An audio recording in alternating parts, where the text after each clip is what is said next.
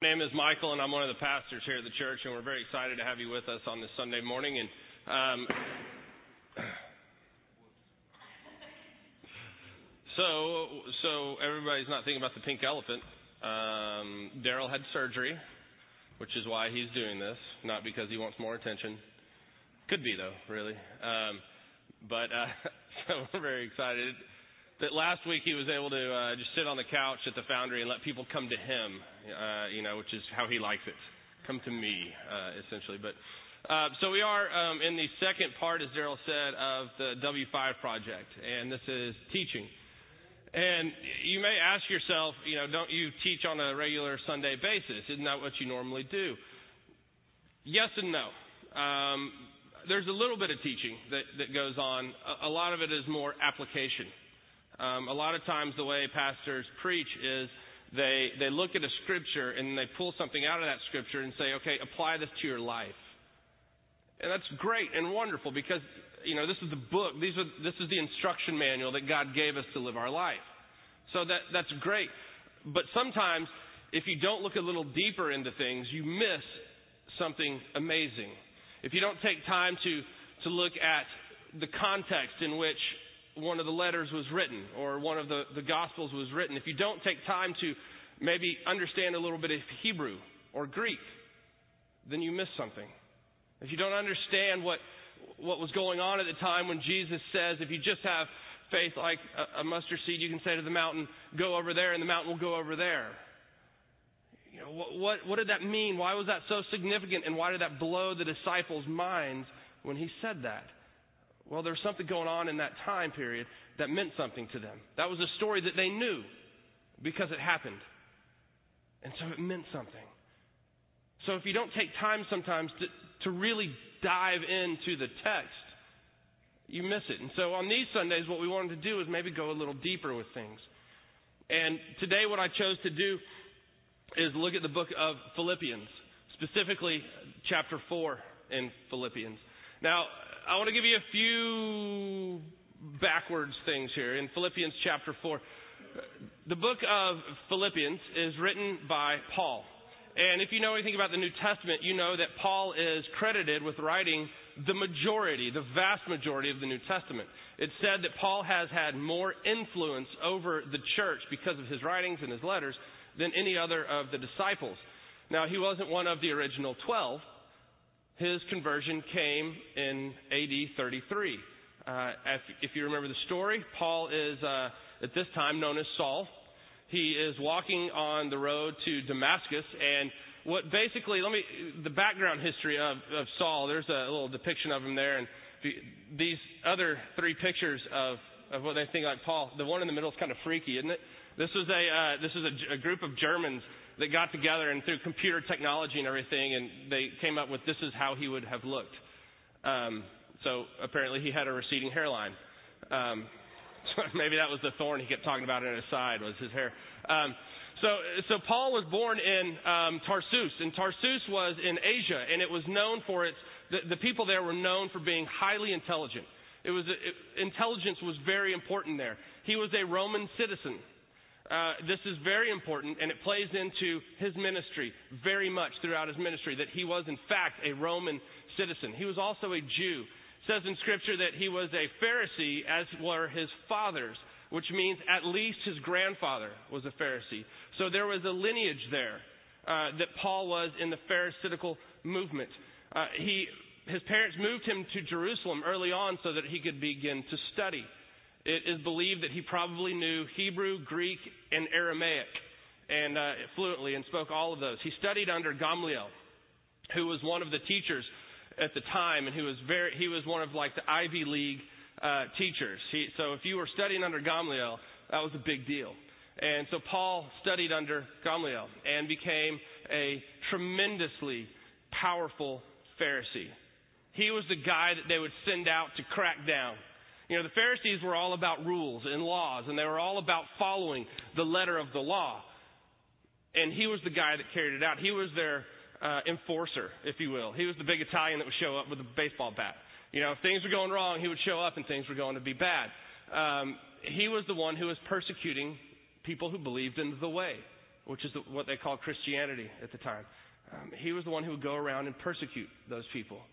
Uh, and it wasn't until his conversion to on Damascus when Jesus appears to him and blinds him, his life totally changed. It was then that his life totally changed. And he became passionate, fervently out there pursuing Christ. As passionate as he was about that pharisaical way of life, it was turned completely on its end, and he served Jesus. And for the rest of his life, he exerted everything about him to tell people about Christ. You may wonder when he got the name Paul, uh, because if you read in Acts, he's known as Saul, and then somewhere along the way they turned it into Paul. Well, Paul was part of his last name. Um, and also, there's an account of uh, a guy by the name of Sergius Paulus. Sergius Paulus was a Roman official who Paul brought to Christ. And it was believed that he kind of took that Paul name from also Sergius Paulus. But the reason he did and why Paul, his Roman citizenship was so important, his background, he was an elite member of the society. It played into the way he preached to the Gentiles. Paul was more of a Roman name. Saul was a Hebrew name. If he was going to the places he was going, he would be more readily accepted as Paul than he would Saul. If you remember, there was a fight between Paul and Peter every so often. They would get into little skirmishes about the Jews and the Gentiles. Paul's ministry was all about the Gentiles. That's not true. It wasn't all about the Gentiles, but he was heavily into converting the Gentiles because he believed Christ came to all. And if you remember, Paul talks uh, saying, "I became a, you know, there's neither slave nor free man nor Greek nor Jew nor you know male nor female. We, we are all. You must become everything to reach people for Christ. Now Paul's ministry carried him. He has three missionary journeys that are tracked throughout Acts and throughout his letters. And if you follow them, he goes over a long distance. The guy travels widely. Uh, the first place he touched in uh, in Europe was the city of Philippi. And if you got your Bibles, open up to Acts chapter 16. And uh, next, Paul and Silas traveled, I'm at verse 6 here, traveled through the area of Phrygia and Galatia because the Holy Spirit had told them not to go into the province of Asia at this time. Then, coming to the brothers of Mysia, they headed for the province of Bithynia. But again, the Spirit of Jesus did not let them go. So instead, they went through Mysia to the city of Troas. That night, Paul had a vision. He saw a man from Macedonia and northern Greece pleading with him, Come over here and help us. So he decided to leave for Macedonia at once, for we could only conclude that God was calling us to preach the good news there. We boarded a boat at Troas and sailed straight across to the island of Samothrace, and the next day we landed in Neapolis. From there, we reached Philippi, a major city of the district of Macedonia, a Roman colony. We stayed there several days. On the Sabbath, we went a little way outside the city to a riverbank where, supposed, where we supposed that some people met for prayer. And we sat down to talk to some of the women who had come to gather. Now, a few things are important here. It says that Paul never, he was trying to go into Asia. They felt like they were moving into Asia, but he gets a vision calling him to Macedonia, Greece, to go across the water and to get into Philippi. And if you look at this next one, there's a slide here. This will tell you where, wow, this will tell you nothing.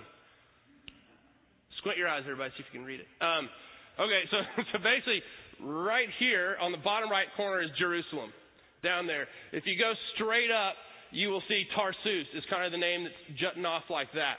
Now, across the water, right here in the middle, is Ephesus. And Ephesus, as we know, Paul spent a little bit of time there, got into some skirmishes there.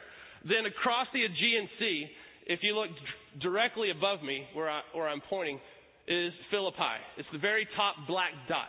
Philippi, if you come down a little bit, you will have Thessalonica. Come down even more, Corinth and Athens are down at the bottom of Greece. And if you hop over to Italy, Rome is just right up there. There's not a dot for it, but it's right up there. So Paul traveled vast, vast amounts of distances during his ministry. And he's hanging out in this side of the world, and he gets a vision from God to cross over the sea and go into Macedonia, into Greece. Now, the city of Philippi uh, was a pretty important city to the Roman Empire. It was part of the Roman Empire. It was on the Via Egnatia, which was that the, basically the freeway for the Romans. It was where all trade went through. There were a couple of gold mines right outside and around uh, the city of Philippi. So it had a lot of wealth. There was a lot of intellect there. Uh, the majority of the people who were there were Roman. Um, there were some leftovers from the Macedonian empires, um, but there was a very, very small Jewish community. If you notice in, in the book of Acts there, when, when Luke, where Luke is writing, he says, uh, you know, so we actually, so we decided to go. So we, we know from this that Luke went with Paul on this journey. But a, as they're there, they go to a riverbank. And, and the interesting thing about the way Paul's ministry worked is he would go into an important city. He didn't hit literally the small towns. He'd go into the important city because he believed that that would spread the gospel the quickest. So he'd go into these big cities, and his first attack would be to go to the synagogue and to meet with the Jews there, or the Gentiles who were kind of looking at God, because a lot of times in synagogues, there would be these Gentiles who would come in and had kind of a hunger for something more. And they were the ones who were most easily convinced about the gospel of Christ because they already had that desire there. So, so Paul would go into this place, but if you look, he doesn't go to the synagogue here because there wasn't one. So he goes to the river. Because in place of a synagogue, most times, if there's a river nearby, that's where the Jews would have met. The next thing you might have picked up is that he met with the women that were gathered there. There were no men. A lot of people like to talk about Paul's belief on women and where a woman's place in the church is. If you really read Paul and understand Paul, you know that he had a high level of respect for women. That many of his churches including this one, were started by women. The first person who came to Christ in this area was Lydia. He brought Lydia to Christ, and then they went to her home. She was the first house church in Europe. So his belief about the theology of women and where they belong, Paul clearly, even though in another letter he says something about women be quiet, there's something that's going on there and the reason why he said it. You have to know the context. But here Paul is clearly saying that these women are starting this church here. So he goes into Philippi, and uh, you can see the, some of the stuff that's going on there. And he writes the letter Philippians. Now, because this was his first church in Europe, he had a great heart and passion for them. The letter of Philippians is a, a, essentially a, a, love letter uh, written to the church in Philippi. He writes back to these people, and he uses this, this language of such familiarity he, uses all these terms like, I long for you.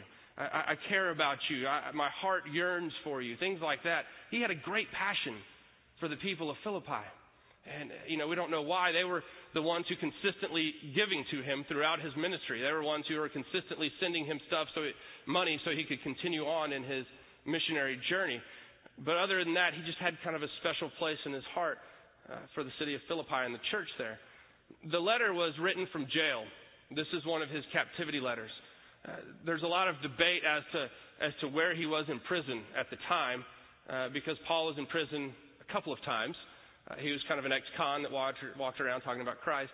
Um, he was thrown in prison in Jerusalem, in Ephesus, uh, in Philippi. Uh, actually, if you remember the earthquake, he's thrown in jail with Silas, and then there's a big earthquake, and the jail's open, and the jailer starts to kill himself, but Paul's like, dude, we're not going anywhere. We're right here. Um, and that guy comes to Christ right there. And, uh, and then there's uh, his, of course, incarceration in Rome. Uh, while the debate exists, it's pretty clear that this was a letter written from his pri- imprisonment in Rome, um, the first one. And it's, there's a lot of, there's, he talks about the Praetorian Guard.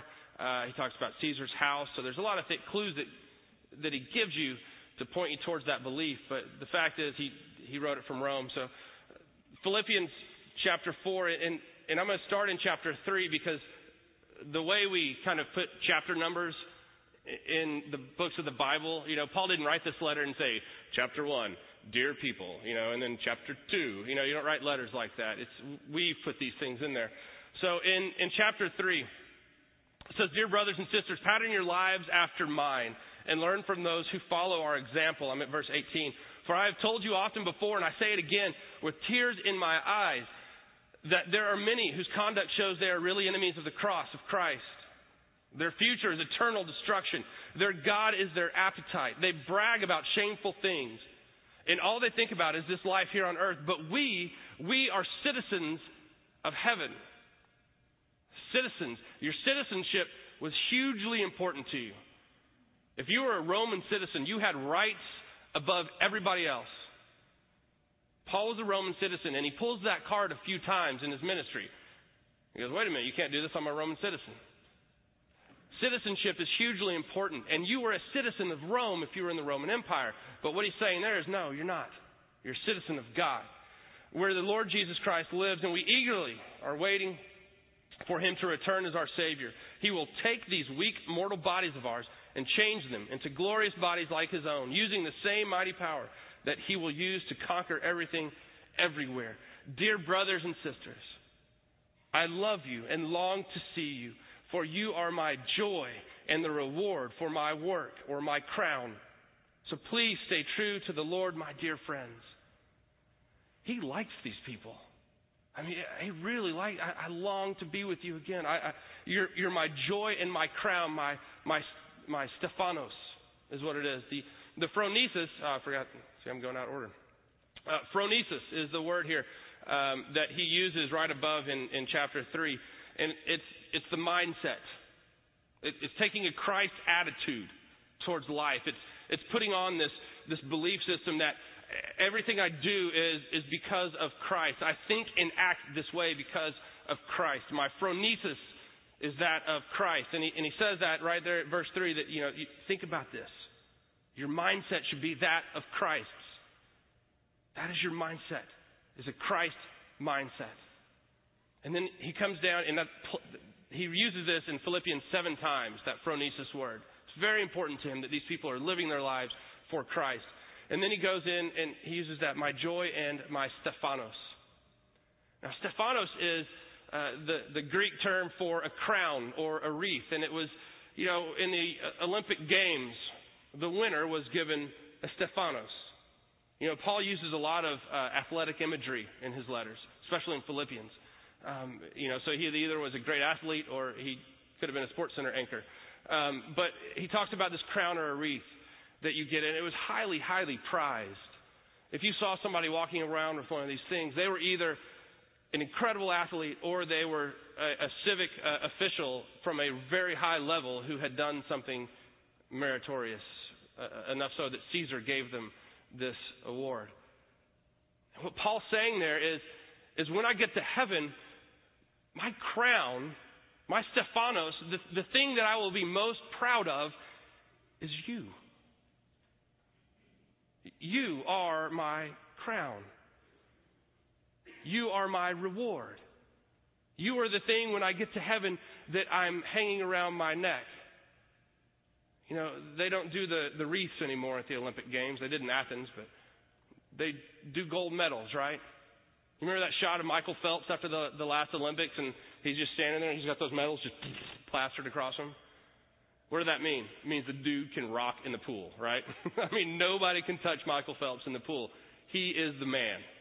Uh, uh, I don't know if you are Olympics fanatics like we are in our house. When the Olympics are on, we watch the Olympics like nonstop. I will stay up late at night if it's in you know a foreign country watching stuff. I remember a few years ago watching riflery. I mean, why? You know, there's these guys that just sit there and they have these big, I don't know if you've ever seen it, they have these big leather suits that, so they don't move. You know, I mean, it's like this real cumbersome thing and they get in, they shoot, and it's target practice essentially, and they use 22s, and so it's not loud. It's not like they're shooting at anybody, which would be bad but cool. Um, and, and you know, so I'm sitting there and I'm watching this riflery competition, and there's this American kid who I can't remember how old he was. He was like 20, 21 or something, and he was just like, he was the poster boy for this sport. He was everything about it. And you know when they bring out Bob Costas to tell you a story about somebody? You know, I, I mean, that's the guy. You're watching this sport that you have no idea what it is really. You don't care about it. And then Bob Costas comes on, and you're like, oh, this is going to be good. And Bob starts telling you a story. And from that moment on, you are the number one fan of riflery and this guy. You want nothing more in this world than for this guy to win the gold medal. You know, you're like, oh gosh, he, man, he's worked so hard in his life. He used to dig ditches and he shot to survive, and now he transferred that into, oh man, this is awesome. And, and he missed. He missed it. I mean, he's like just the greatest thing since anything. And he gets up and all he has to do is hit the target. He doesn't have to hit a bullseye. He doesn't have to hit inside. He just has to hit the paper. And he shot at the target next to him. I was crushed. I was just, I couldn't believe it. I sat, I, I think it was like two in the morning, and I'm sitting there watching this. I'm going, oh, your whole life of training, and you shot at the wrong target? Oh, you know that guy's just crushed inside. I mean, that's the your first time you hold a gun, you shoot at the wrong target. You've been training your whole life for this moment. Here it is. You've got it. You have your Stephanos. I was crushed that he didn't get it that he didn't get that gold. You know, it's something that you value so much, that you cherish so much. I was cherishing it for him. You know, Paul says that to the people of Philippi, You are my crown. You are my Stephanos. In English, the name Stephen comes from Stephanos. And if you remember anything about Stephen from the text, Stephen was who? Throw it out there, anybody. What was Stephen's claim to fame? First martyr. Somebody say it over there? He was the first guy to die for Jesus Christ. First person to die for Jesus Christ. Isn't that kind of, I don't know, kind of poetic? That was his crown. You know, as they're stoning him for claiming to be a believer in Jesus Christ, he sees a vision of God. And he says, God, don't hold this against them. Stephanos, something amazing.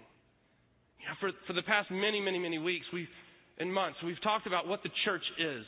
You know, is the church a building? Is it these walls? Is it the programs that we do? Or, or is it the people? Is it maybe the, is, is maybe the church the thing that you hang around your neck? Is the church maybe the people that you are so deeply invested in their lives that their success matters to you? That when they fail or when they are down, you are hurt. I think that's the image that Paul is painting there. That this is what the church should be. It should be Stephanos, these, these, these crowns that, that we put around ourselves. And like I'm totally invested in your life and I care about you so deeply because we are together the body of Christ. Who, who is it in your life that, that you have hanging around your neck? Who is, who is it in your life that you're so deeply in, invested in their life that, that you care about their, their successes and failures, that you're happy when they are and you're down when, when they are down? Who is it that makes up your body? For Paul, Paul says, You, you are the people that make up my body. You are my Stephanos. So please stay true to the Lord, my dear friends, he says. So please stay true to that phronesis. Do not move away from that mindset of Christ. Now, what he's building up to here is, is something interesting because you can tell it's a, a friendly letter. Now, now, the way that this would have happened um, when Paul sent this letter back to the people of Philippi from Rome is someone would have brought the, the letter. Uh, we believe it was Epaphras and he would have read the letter aloud. It wouldn't have been passed around from person to person to person. They would have gathered together, maybe in Lydia's house, maybe somewhere else, and they would have, he would have read the letter aloud. And so he gets to this part, verse 2, and if, if you are one of these two women, you start squirming. And now I want to plead with those two women, Euodia and Syntyche. You know, it's at that time that Euodia and Syntyche are like, did you say my name? Oh, please. By the way, Euodia uh, means it's from a, a, Greek god, so these are clearly Greek women because these are both Greek names. But Euodia means, um, uh, is it success? Yes. And Syntyche means lucky. Uh, they were they were they were gods of success and luckiness, and they were named after those two gods. So again, it's women. Women are important in his church. Please, he says, because you belong to the Lord, settle your disagreement. Because you belong to the Lord, settle your disagreement. And I ask you, my true teammate, my yoke fellow, to help these women, for they worked hard with me in telling others the good news. Now, the word yoke fellow there, some of you may have, I have in my translation, uh, my true teammate. Some of you may have um, yoke fellow, is uh, the Greek word uh, and, or syzygus. And what it means is yoke fellow, cohort, twin almost. Um, and there's a lot of debate. Uh, I read, I've, I've read over this past week, I don't know how many commentaries and, and different things about uh, two verses uh, that we're talking about essentially here. And there's a lot of debate about who Paul was talking to. Why? I don't know. Apparently, biblical scholars have nothing better to do than sit around. Who was his true companion? Who was the mystery shooter? And basically, what they have no idea, but some people say it could have been Luke, uh, because clearly Luke was in Philippi. Luke was not with him in, at Rome. Uh, it could have been that, that Luke was back in Philippi uh, writing all the stuff that he was writing, and, and he could have been saying, Hey, Luke, you, my boy, um, take care of this. Uh, it, it could be that um, it was a guy by the name of Syzygus, uh, because that was, there were guys named Syzygus, so it could have been, you know, hey, hey Bob, uh, essentially, take, you know, Bob, take care of this. Um, or uh, some people back in the 1400s, late 1400s, there became this big debate about whether or not it was Paul's wife. Um, and people were saying that it was Paul's wife, and and uh, and then that was quickly shot down. Uh, as John Calvin, a theologian, said, um, let me see if I can say it in his tongue. Um, uni uli oxy Philippi. Uni uli oxy Philippi. Which means, why would Paul suddenly have a wife in Philippi? you know, this is crazy. He, he never talked about a wife, and then all of a sudden he comes up with his wife. Um, it's clear that, that Paul wasn't married because he talks about that many other instances. So, who was this true yoke fellow? We don't know, but it was somebody he was uh, connected to. He says, I ask you, my true yoke fellow, to help these women. He says, For they worked hard with me. They were part of the leadership spreading the gospel. We went around telling uh, that God would bring our weak immortal bodies, take them away, and change them into these glorious new ones. We spent much time doing this, spreading the gospel, taking this message of Christ into a world that desperately needs it. Help them. He says, and they worked with Clement and the rest of you, whose names are written in Sefer Chaim Sefer Chaim, the book of life. And the Sefer Chaim, this book of life, is really important. This is a Hebrew, obviously. You tell from our. But the, the, the Sefer Chaim, it, it, was such an important part that even today, during uh, the, the festival of um, uh, Rosh Hashanah and, uh, and Yom Kippur, uh, what happens essentially during this festival in, in the Jewish life is uh, when, when Rosh Hashanah starts, you have 10 days to make your life worthy for God. You have these 10 days of repentance, the 10 days of repentance, and you're going through this time and you're apologizing to people and you're trying to get right with God because during this time, God is deciding what's going to happen to you in the next year. And on Yom Kippur, He has written it in the book of life and sealed it. So your fate is done for the next year. And, and so the book of life was a very important term and a very important thing to the Jew, and Paul would have known this. So he's saying these people are in God's book. These people are known by God. Help these two girls out. Now look at what Paul doesn't do. He doesn't pick a side. He doesn't say, Euodia, you're being crazy again. You know, remember what, you know, Lucky's right. Let Lucky have her way. Syntyche. He doesn't take sides. He doesn't say that what they're arguing over isn't justified. He doesn't say what it is, but he also doesn't say, this is silly. Because it could have been a really big deal. And he doesn't try to force upon them some false reconciliation get together because people are looking at you and, and, and they know about Jesus because of how you act. What he tells them is to remember their phronesis. Remember the way in which to live, that mindset of Christ. You were out there spreading the good news. Remember that. Take this phronesis in. And the rest of you help them. The rest of you help them to deal with the problems that they're having. It's an interesting thing that,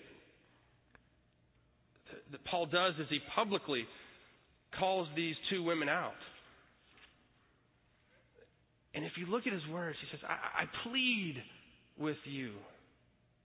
I plead with you. I'm 1,200 miles away in Rome. I looked it up on a map.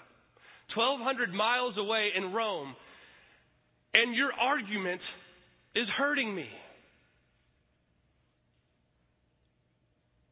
You are making a rip in the phronesis, in the body of Christ. Because in Paul's mind, everything was connected. Everything was connected. If you are a believer in Jesus Christ in Philippi, then you are connected to someone in Thessalonica, in Ephesus, in Corinth, in Antioch, in Jerusalem. And when there is a tear in the fabric of phronesis, I plead with you to work this out.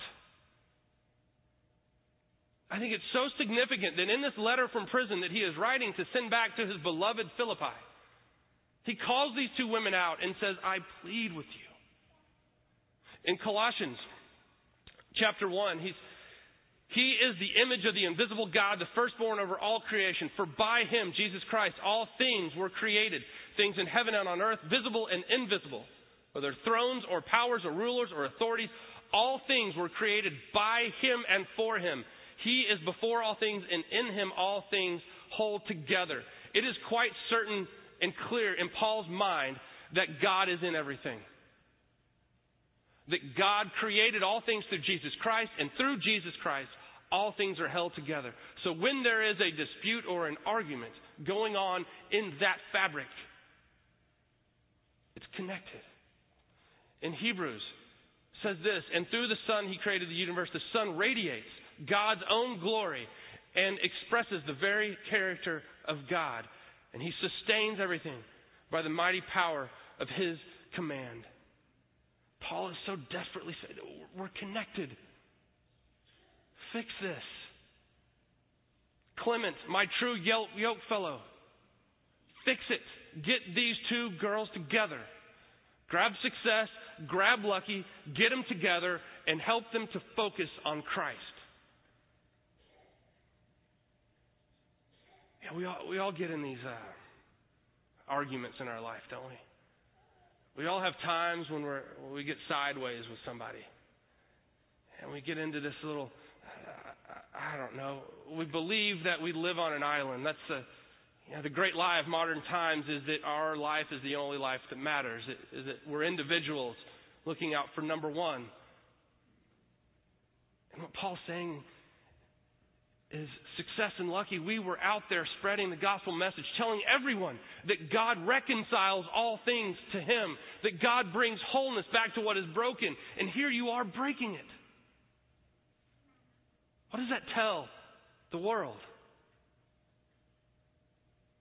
And he doesn't say, so make up, shake hands. He says, remember Christ. Remember this phronesis, this mindset of of living and being through Jesus Christ. I'm going to skip forward, unfortunately, and did you already put the next one up? You can put the next one up because I like it. Isn't that awesome? As a dog returns to its vomit, so a fool repeats his foolishness. What Paul, what Paul talks about, and what where he's going is, excuse me, it doesn't help if I turn when it's still right here. Uh, what what this proverb is talking about is, you know, there are some people that are just bad. There are some people that are toxic. In Titus chapter 3, Paul is talking about these people. If people are causing divisions among you, give a first and second warning. After that, have nothing more to do with them. For these people have turned away essentially from God they have their heart has been bent in another direction. And in Proverbs 17:9, love prospers when a fault is forgiven, but dwelling on it separates close friends. See, the people of Philippi would have known these scriptures. They would have been familiar with these proverbs. They would have been, you know, countless times have they studied these things. And when there comes this disagreement in, in Philippi, you know, there's a few avenues that they can go down, and, and Paul is trying to tell them to, to get that love in there. Love prospers when a fault is forgiven, but dwelling on it separates close friends. I don't know how many times I've chosen to hang on to something somebody's done to me. Like they've wronged me in some way and I've chosen to hang on to it. I don't know why. That's just our human nature a lot of times because it makes me feel better to not like them. It gives me power of the situation a lot of times. What the writer of Proverbs here is saying is that dwelling on it will break things apart. You need to just step back and bring the love into it. I don't know what Euodia and Syntyche did. We never will. Maybe until we get to heaven and we walking along the street and go, "Hey, success! What's up, Lucky?" And ask them. And I think it's very important that Paul didn't say it, because the point uh, the point of him calling them out wasn't to say, "Look how silly these two ladies are." The point of him calling them out in front of the whole church was to say, remember the phronesis. Remember that mindset of Christ. I wonder what Paul would write about us today if he was writing back to the church at New Heights. Or if he called some of us out. Are some of those things that we have going on in, in our lives that that we need to remember the phronesis in our dealings. there's some relationship maybe that's out there and, and we just we've gotten sideways with somebody and we need to begin to see these things through the lens of Christ. Every interaction in our life. Everywhere we go, we are a representative of Jesus Christ in all our interactions business, family, friends, strangers. You are Christ to the world. That's what he's telling these two girls. You are Christ to the world. You have Christ dwelling inside of you. The Christ that we believe has reconciled all things, will bring wholeness back to what is broken. But do we live our lives that way? I think we do for the most part. But boy, there's some areas where we don't. My prayer for all of us uh, to take from this is to remember that the world doesn't see things through the lens of Christ, but we do. And it should affect how we interact with the world. Remember your phronesis. Let us pray. Gracious and Heavenly Father, we, we thank you for your words that you've given us through your book. God, I thank you that you have given us the words of Paul and all of his writings and all of his dealings, the, the life of Paul for the ministry that he had that greatly affects us even today.